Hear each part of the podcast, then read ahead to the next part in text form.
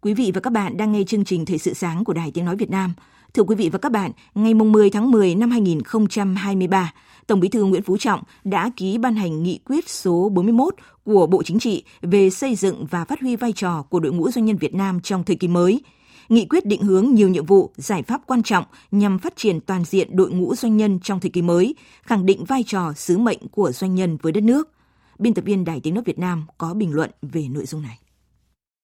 Nghị quyết số 41 của Bộ Chính trị về xây dựng và phát huy vai trò của đội ngũ doanh nhân Việt Nam trong thời kỳ mới ra đời đúng dịp kỷ niệm Ngày Doanh nhân Việt Nam 13 tháng 10 đã thể hiện sự quan tâm ghi nhận của Đảng và Nhà nước ta dành cho đội ngũ doanh nhân doanh nghiệp Việt Nam với những đóng góp quan trọng đồng hành cùng sự phát triển đất nước trong suốt thời gian qua.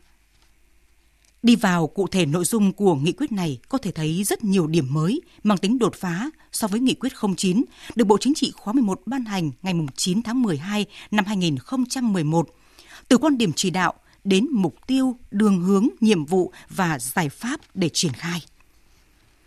Nếu như trước đây, đội ngũ doanh nhân được xác định là lực lượng có vai trò quan trọng trong sự nghiệp công nghiệp hóa, hiện đại hóa đất nước, thì nay Bộ Chính trị nhấn mạnh đội ngũ doanh nhân có vị trí vai trò quan trọng là một trong những lực lượng nòng cốt góp phần đẩy mạnh công nghiệp hóa, hiện đại hóa đất nước và hội nhập quốc tế, xây dựng và phát triển nền kinh tế độc lập, tự chủ, đảm bảo quốc phòng, an ninh. Nhìn lại 3 năm trở lại đây, trong bối cảnh tình hình kinh tế đất nước có nhiều tác động không thuận lợi bởi đại dịch COVID-19 và những xung đột quân sự, biến động chính trị, kinh tế trên thế giới. Song, đội ngũ doanh nhân Việt Nam ở hơn 800.000 doanh nghiệp đã luôn đồng hành, gánh vác, chèo lái con thuyền doanh nghiệp vững vàng cùng đất nước phát triển và hội nhập quốc tế. Chúng ta vui mừng khi thấy ngày càng nhiều hơn các doanh nghiệp Việt Nam tự tin vươn ra biển lớn là các thị trường nước ngoài, tự hào về một số doanh nghiệp đã và đang khẳng định thương hiệu ở tầm quốc tế và được các đối tác nể trọng. Liên tục những năm gần đây, các tổ chức hàng đầu thế giới về định giá thương hiệu như Brand Finance hay Forbes Việt Nam đã ghi nhận thương hiệu quốc gia Việt Nam luôn có tốc độ tăng trưởng giá trị nhanh nhất thế giới,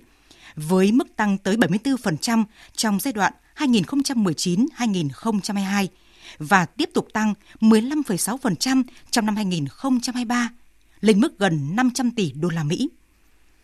Để thương hiệu quốc gia Việt Nam đứng ở vị trí 32 trong số 100 thương hiệu quốc gia mạnh trên thế giới hiện nay, có sự đóng góp trực tiếp từ giá trị thương hiệu của doanh nghiệp khi sản phẩm hàng hóa, dịch vụ khẳng định được vị thế trên thị trường khu vực và trên thế giới.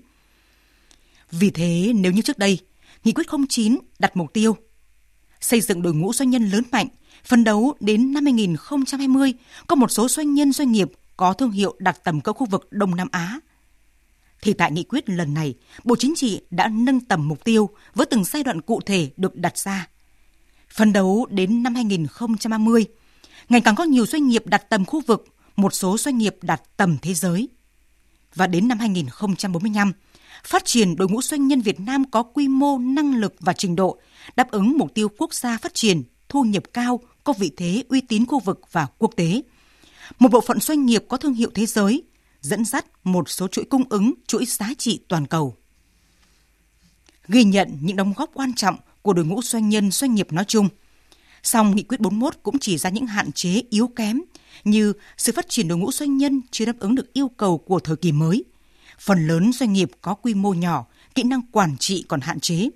Một bộ phận doanh nhân đạo đức, văn hóa kinh doanh, trách nhiệm xã hội, tinh thần dân tộc chưa cao còn vi phạm pháp luật. Cấu kết với cán bộ suy thoái, chạy theo lợi ích cá nhân, gây thiệt hại cho nhà nước, làm giảm sút niềm tin của nhân dân. Để doanh nhân doanh nghiệp phát triển và cống hiến, Đảng ta nhấn mạnh việc phải bảo đảm khuôn khổ pháp luật ổn định, đồng bộ, thống nhất và minh bạch. Phải hoàn thiện chính sách pháp luật, tạo môi trường đầu tư kinh doanh thuận lợi, an toàn, bình đẳng. Để bảo đảm quyền tự do kinh doanh, bảo hộ quyền tài sản hợp pháp, khởi nghiệp, bổ sung chế tài kinh tế phù hợp để xử lý vi phạm. Không hình sự hóa quan hệ kinh tế, đổi mới phương thức quản lý nhà nước theo hướng lấy người dân, doanh nghiệp là trung tâm, đối tượng phục vụ, kiểm soát, xóa bỏ đặc quyền, độc quyền trong sản xuất kinh doanh, bình đẳng trong tiếp cận nguồn lực về đất đai, tài chính và công nghệ.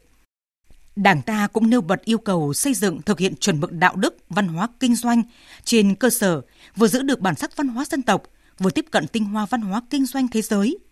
lấy đạo đức văn hóa kinh doanh làm cốt lõi, đề cao tinh thần thượng tôn pháp luật.